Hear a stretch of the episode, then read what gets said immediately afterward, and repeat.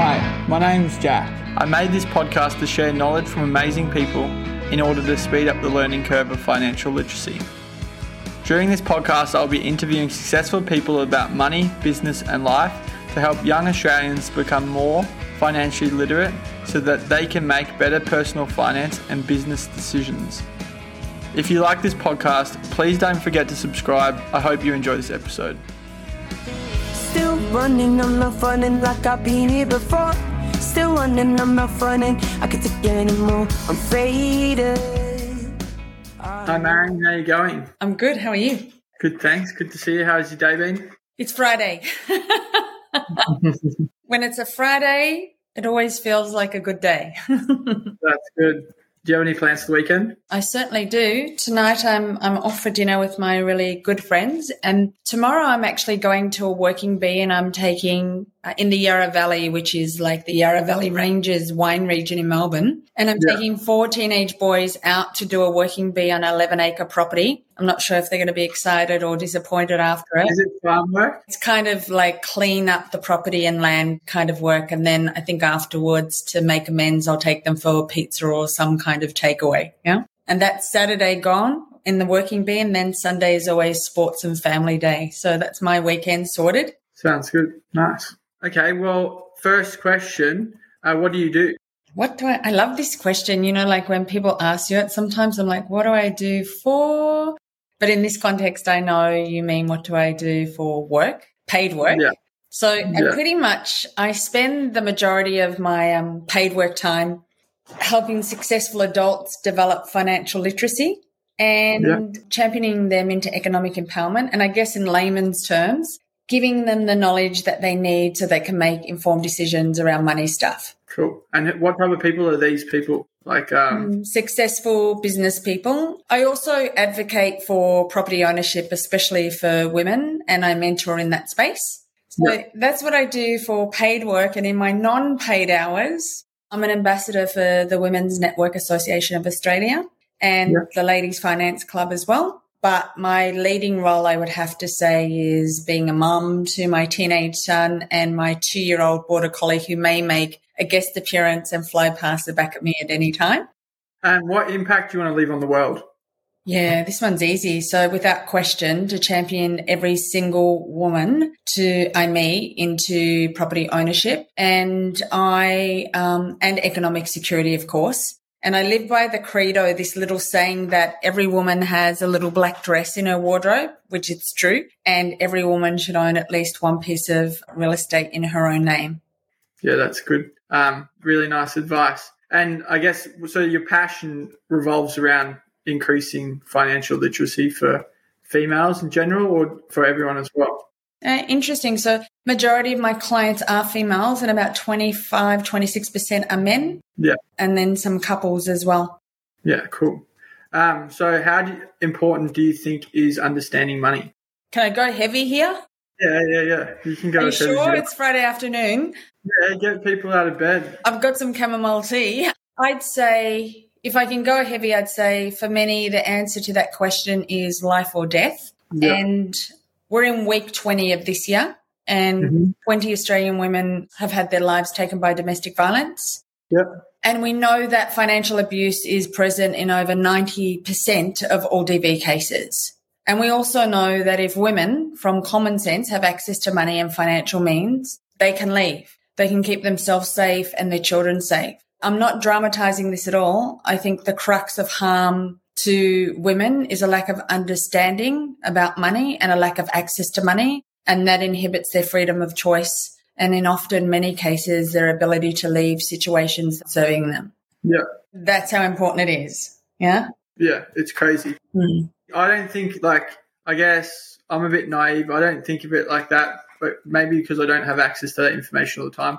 I think of it in different ways, but that is probably some of the most impactful reasons why you would want to be able to understand it. Like, yeah, there are reasons maybe that I think of it more similar to my life, but then yeah, I'm just not always aware to the information. But yeah, it is it's just so crazy yeah, those statistics are around. Like it's so sad. I know what you're saying. It's like even hard to comprehend or digest. Yeah. That we're in Australia in 2023 and it's the 20th week of the year and 20 Australian women, not in a foreign country, Australian women have been killed and common sense prevailing. When we have access to money, we can quickly change our circumstances. Whether we have ill health, we can get the best medical care. If Yeah. we're in a domestic violence situation, we can get out and go and hire the best service department in a high security building. Yeah.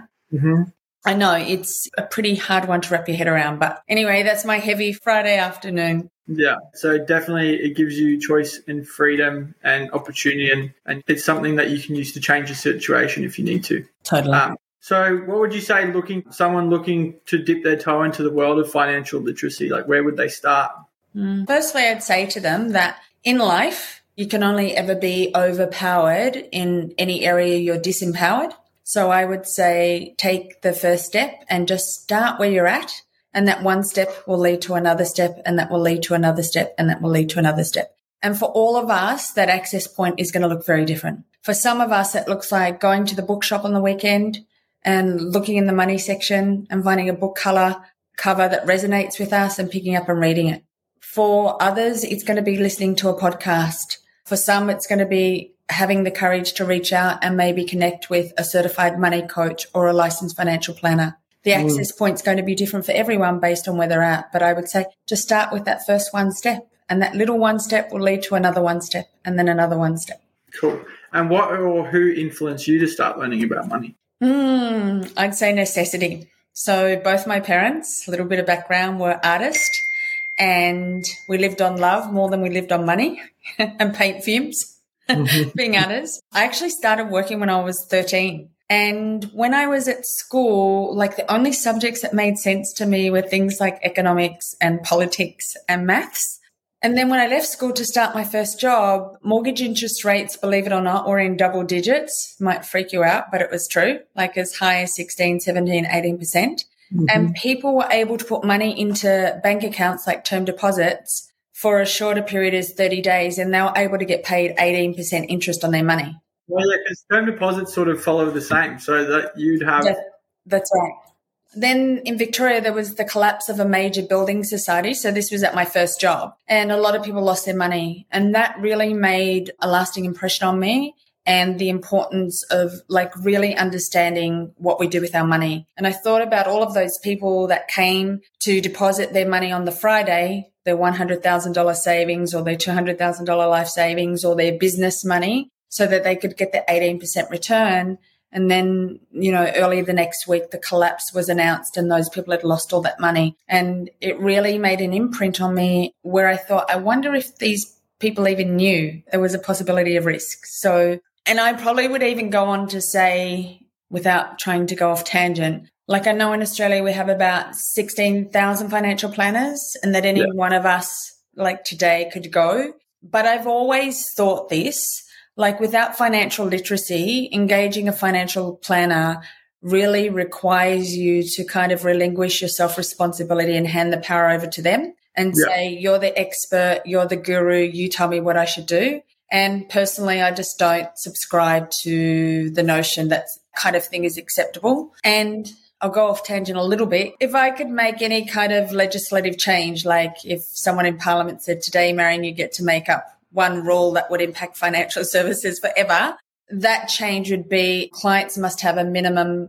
financial aptitude before financial planners can even make recommendations to them. Well, that's really good. And I say that because how can you participate in a process if a financial planner says, I'm the expert and I'm the guru, and I think you should buy this product or these investments? How can you participate in that process if you have no financial aptitude? And then to round that off, I think also, you know, in learning about like what we do with money, like the EQ stuff, yeah, that also helps us to kind of learn about ourselves as well. So there's the direct, indirect, going off tangent answer. That's a really good piece of advice because I guess that would help with a lot of the regulatory things that happen in financial advice. It would sort of mitigate a lot of those things as well because they wouldn't have to give as much sort of due diligence if the person understood what they were sort of doing as well. I love And yeah, And the other thing is, it's crazy. And I heard about this recently. It's like we have built a society where there is a, a few things like law and finance where, yeah, people need a chaperone to navigate themselves through it because it's so confusing. And if they were just taught some of the simpler things quickly um, and early in their life, they might never need to have that chaperone and they can sort of be self sufficient and stuff like that. But yeah, Totally.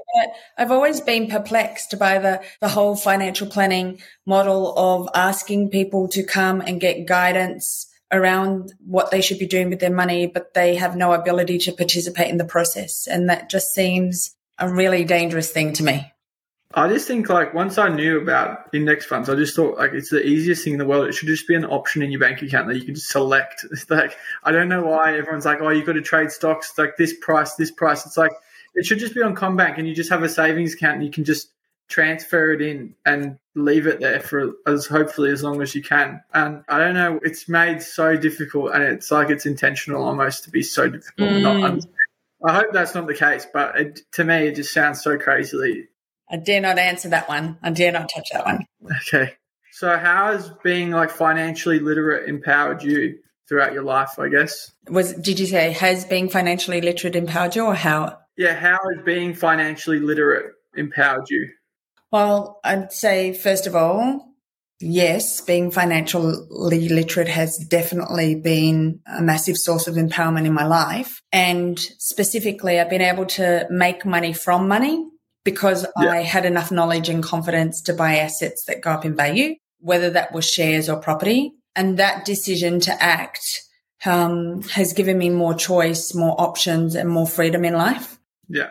And I guess from your previous answers, we're going to, this question might be a bit irrelevant, but have you achieved more because you have a good understanding of financial literacy? Like, has it, have you ever had like uh, moments in your life where you've just been so appreciative of having financial literacy and you've been able to do something mm. that you never have thought because you knew about it? Totally. Well, I think compared to somebody who doesn't have financial literacy, definitely yes. Yeah.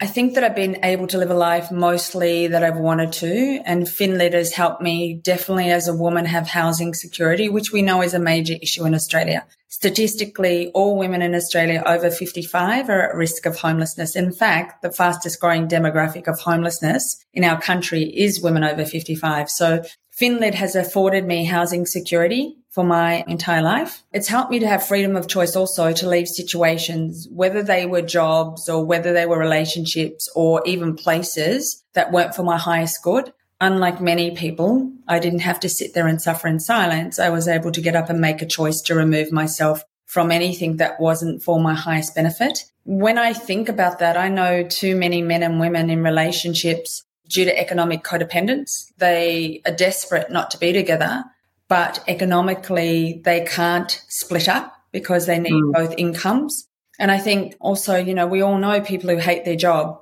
and have to literally place themselves in a state of pain day in, day out just because they financially desperately need the money.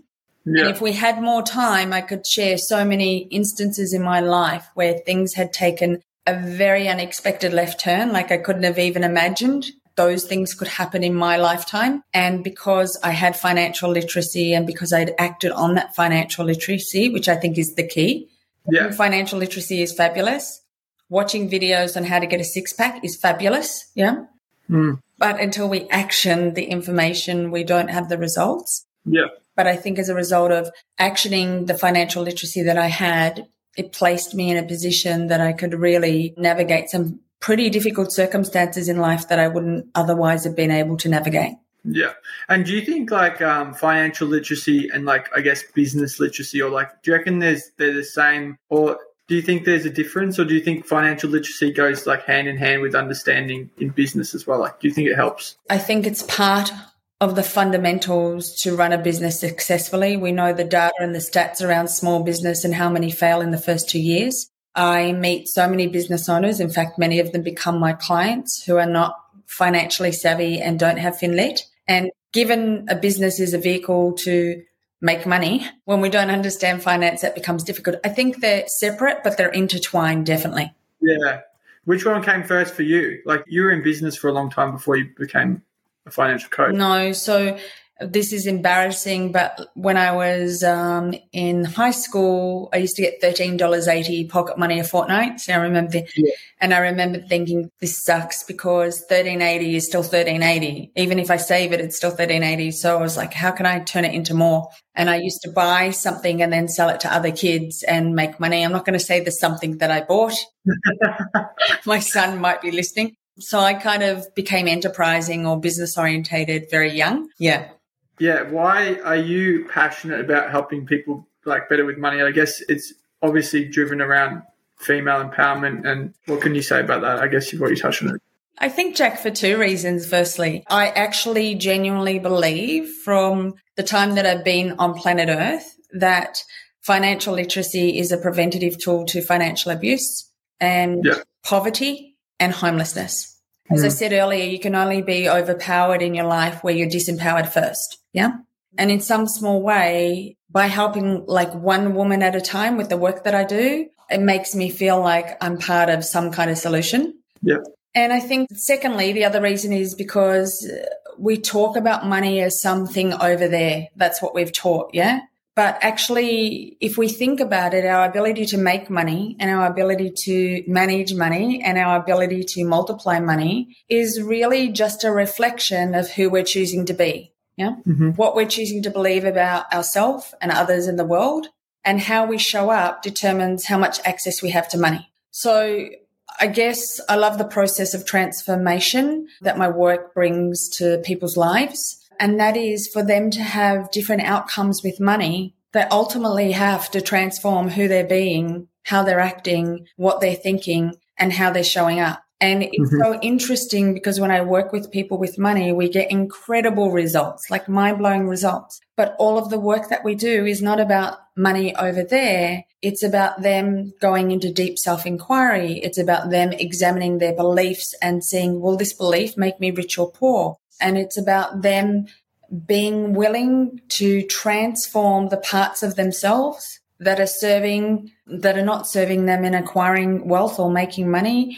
and and I think that's the second reason why because I think to in order to have access to money and to be able to manage money and to be able to make money we have to become the best versions of ourselves mm-hmm. and I think the transformation of human beings and watching the transformation of human beings is both a beautiful and really exciting thing to be part of.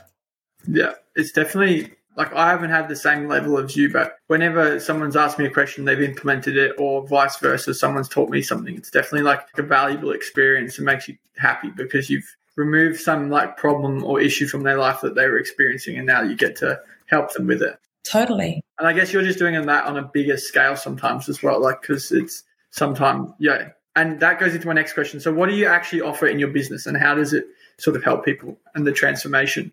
Yeah, so I offer financial literacy in a dignified manner. Yeah. And I say that because most of my clients are very successful people. They're very skilled at what they do. They're not uneducated people. And the types of people that are my clients range from school principals, believe it or not, hairdressers, lawyers, medical experts, clinic owners, all different kinds of people. So I, first and foremost, I offer financial literacy in a dignified manner. Yeah. The other service that I have is property mentorship and education.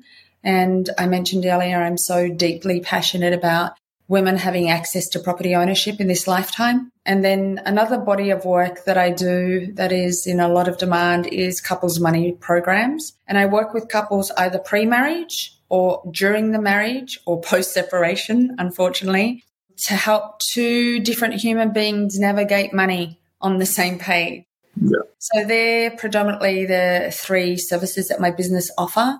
And when I say financial literacy, that's wrapped with coaching because again, going back to what I said earlier, there's information and then there's acting on that information and for a lot of people, that's the hard part. Like we all know what we should do to get a six pack, but if you and I stand up now and pull up our shirts, we're probably not going to be showing a six pack because we haven't implemented all of the knowledge that we've gathered about it. So the coaching work is embodied in the financial literacy, in the property mentorship, and then in the couples money programs. Cool. And so you actually coach people through divorces as well. And like, so it's amicable. Is that right? I actually coach people with the post separation work. It usually is the case that someone has been referred to me by somebody else because they're going through a separation of divorce. This podcast is brought to you by the Creative Business Club. And yeah, I know what you're thinking, it is a bad business name. The Creative Business Club takes the digital pressures away from businesses. They can build your website for you, stack your website with video and written content, and then give you ideas on how to start generating leads. They can even integrate your business into a CRM and automate a lot of processes to save your business time and resources. The Creative Business Club has a pay it forward attitude. That means they talk to people and give away helpful information in order to watch people grow and achieve their goals faster. If you need to talk about building or growing a business, find them on Google or using the links below. Thanks for listening to the episode. Hit subscribe so you get notified when next week's episode is available.